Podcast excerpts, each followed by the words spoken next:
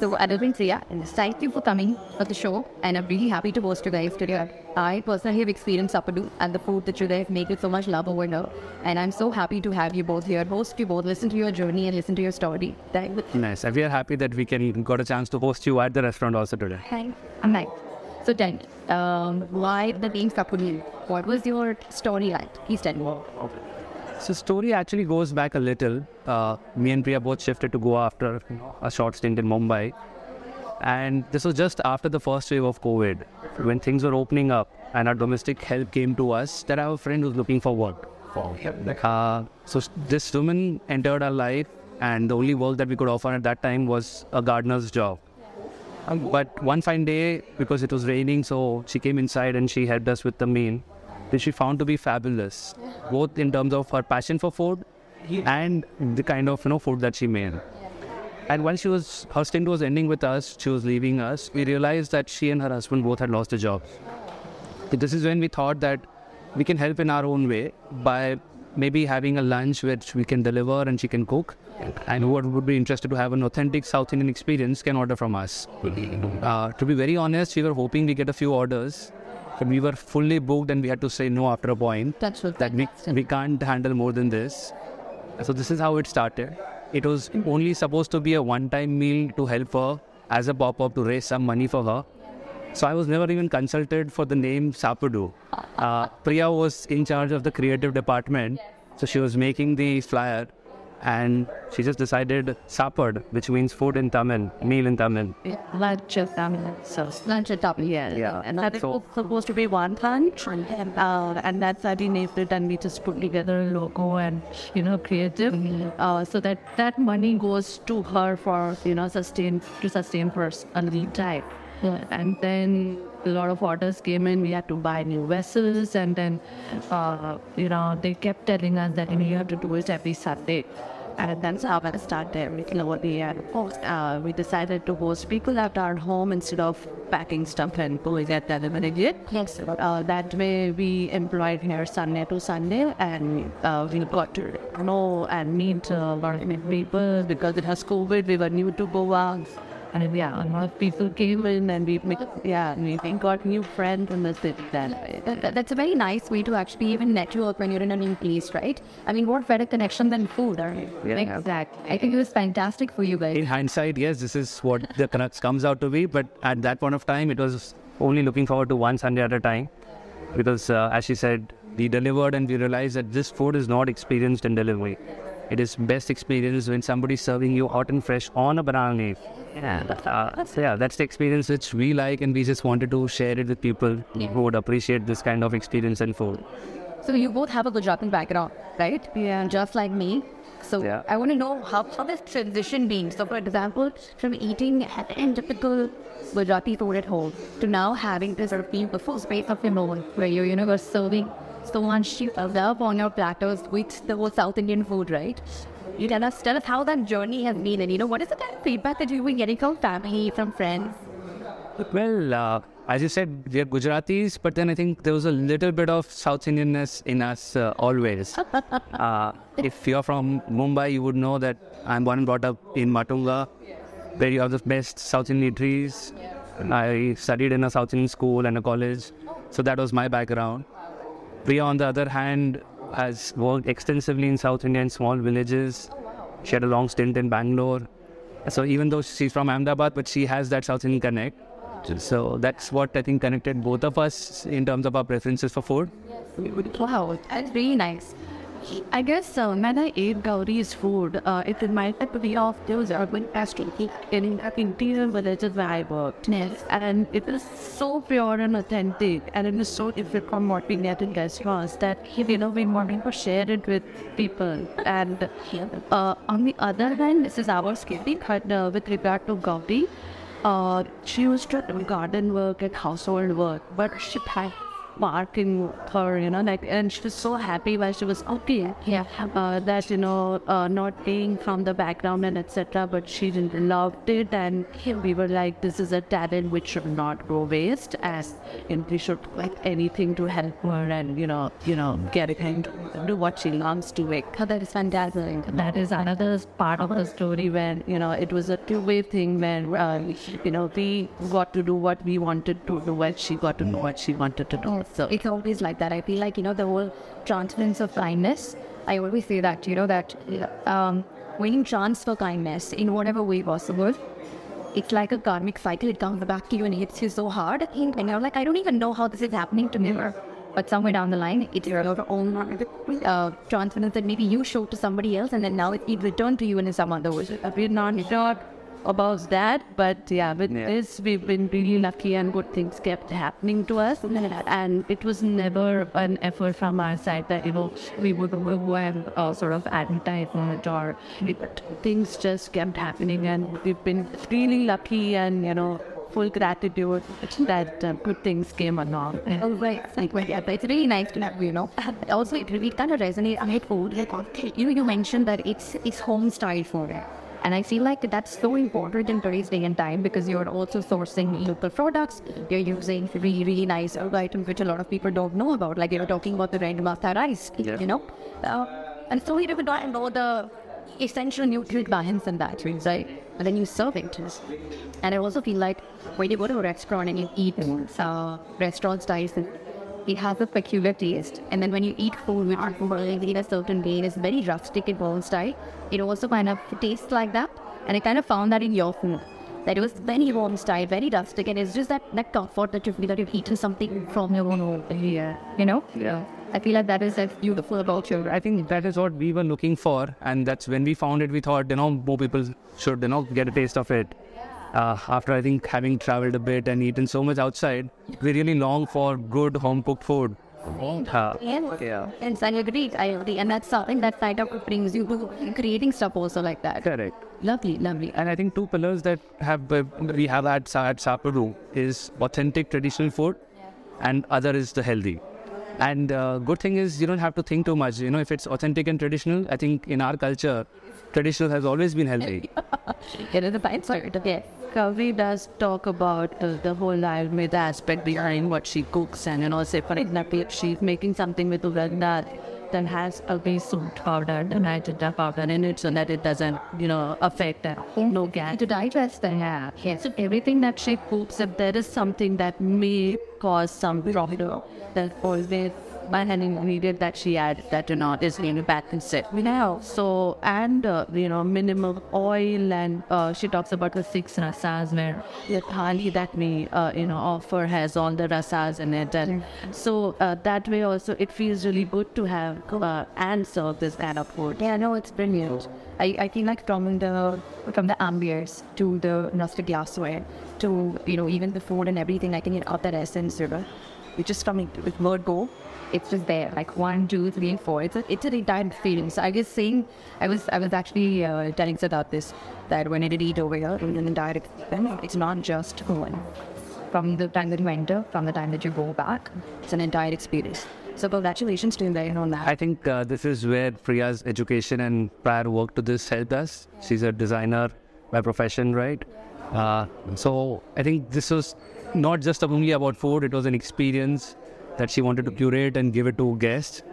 So this is where she's been able to capture everything, right from the decor to the ingredients that we use to the things that we use in terms of our glassware and everything. Fantastic. Wow. You guys started at Walmart. It was the whole venture first, right?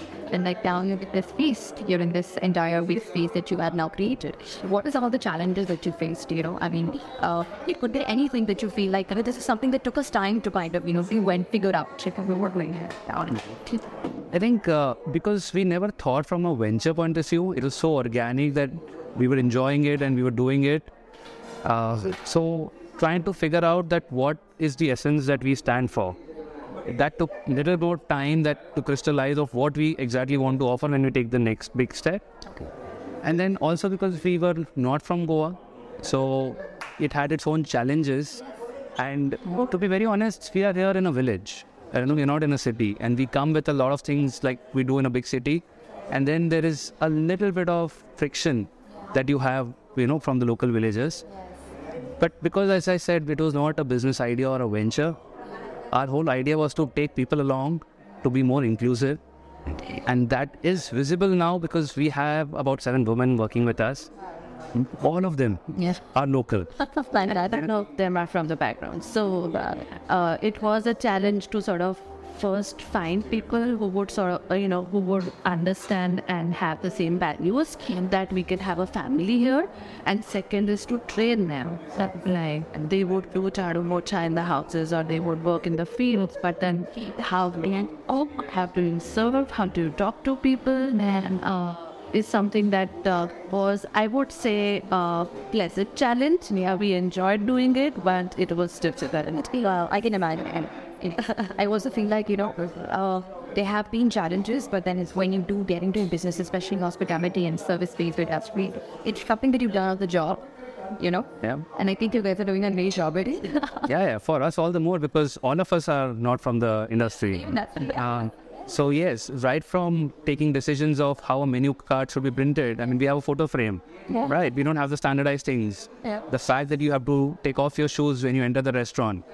These are not, right, conventional things. Yes. We have questioned each and every detail and experience and come out with what we think we would like, what guests would like. So yeah, I think being outsider sometimes really helps. It helps you bring new dimensions. You coming, that's fantastic. I'm glad you kind of mentioned it. Also, you coming from the design background and you're mentioning something like this, it gives you a different perspective, which when you're in the herd, in the, you know, rat race, as I call it, right? If you're in that, you wouldn't have that kind of a perspective. But if you're someone who comes from the outside, it's a third lens, third person perspective. And I feel sometimes that's a win-win situation. It is. It is in a way that, you know, you would do what you would expect as a customer, and that never goes wrong. Sure, because the customer will go on, right? Yeah. No, fantastic. Tell me some of the magic moments. Like for me, what magic moments basically are that during the journey when you start realizing that we were meant to. This is supposed to be like this. You know, we're getting our funeral rewards over here. Tell me if you've had some kind of moments like that. And many things to talk about, but whatever you would like to share. First thing first is that we got a lot of friends at Howland, and really people also enjoy this kind of food. And so that is something that, you know, we connect. And there were other things that we could do with them because of that. It was, you know, we could connect through food and more talking lot and put, you know, so that was first thing. And then we did get a lot of appreciation, but not to get people from Goa, but maybe from outside. So when, you know, people were coughing and cooking for us, and you know, they said that, okay, we've heard a lot about you in Delhi, or we've heard about you in Pune, and we've seen this program on TV or in Centra. That is something that we, you know, like, as a family, really, and like Sappadu family, we are really happy about that, you know, these women and us would make something that, you know, people come looking for. So that is one thing. And third thing is that inside the kitchen, all of them have been with us since day one, and that's still with us. And now they are managers and they are handling the whole team under them. And we could literally leave the restaurant with them and, you know, go for a vacation.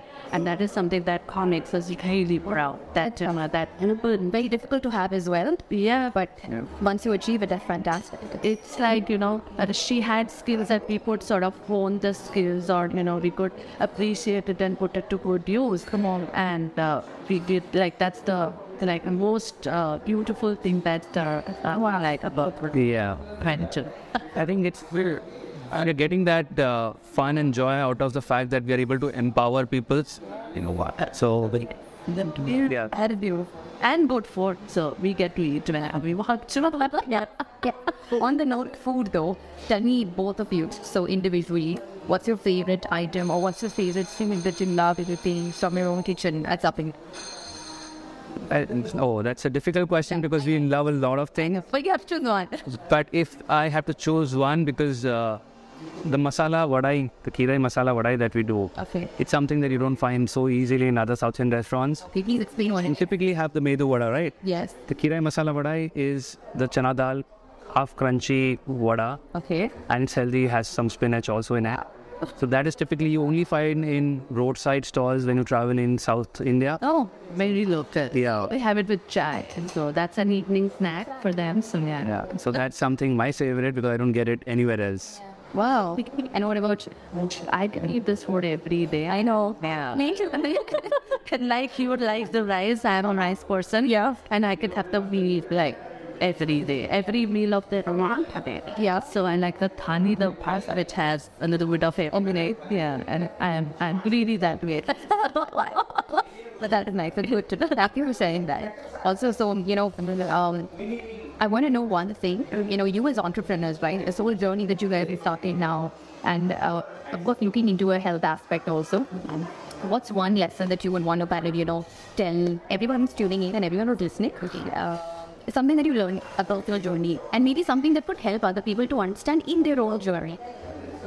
I think I've done my MBA finance, right? So we used to make a lot of presentations, a lot of Excels.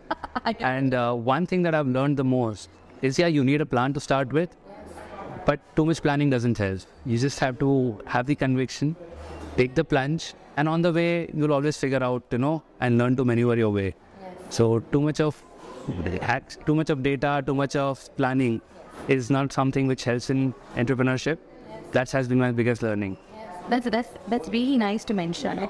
Everyone's always thinking about make a plan, let's plan 5 years ahead. You know, we usually ask people, what's your 5-year plan? What's your career plan? But then sometimes you're right, it's just that this gut instinct that you kind of follow sometimes, and then the road kind of paves for whoever is on the journey. Yeah. It just starts opening up slowly, right? That's fantastic. Thank you, Anuj, for sharing that. I think so many listeners will be like, you know, really not about it or that. Thank you for that. What about you, Priya? So one thing is, I take the leap and, you know, it's very fine quite it's not to be starting. But it's always easy to find the negatives that cause for something that you want to do. So just jumping into it is something that I was like, okay. And then was out of here with hopefully you could not mistake something like that. Today's generation, including me, we're all very scared of making mistakes, and you know, we get very disappointed in this art, and then we're scared of, you know, being wrong. But it's totally okay. I mean, it's totally a part of the whole journey, and you learn a lot of the way something that is that we have. It's this thing where, you know, I mean, you have a baby, and you know, you would understand this even more, that the more she falls, the more she's going to have confidence to walk ahead, and to probably run and leap also. You know, thank you, Priya. That was you. You know, it was lovely to have you both on the show. I think like there's so much that, you know, is yet to happen for you all. And I'm personally a fan of Sappadu, and I love the food. I love the whole family vibe that is there. So I hope more and more people can experience this. And it'd be lovely to host you guys. Thank you so much for sharing your journey with me. And thank you, Prashma, for hosting us. Even so much. Great.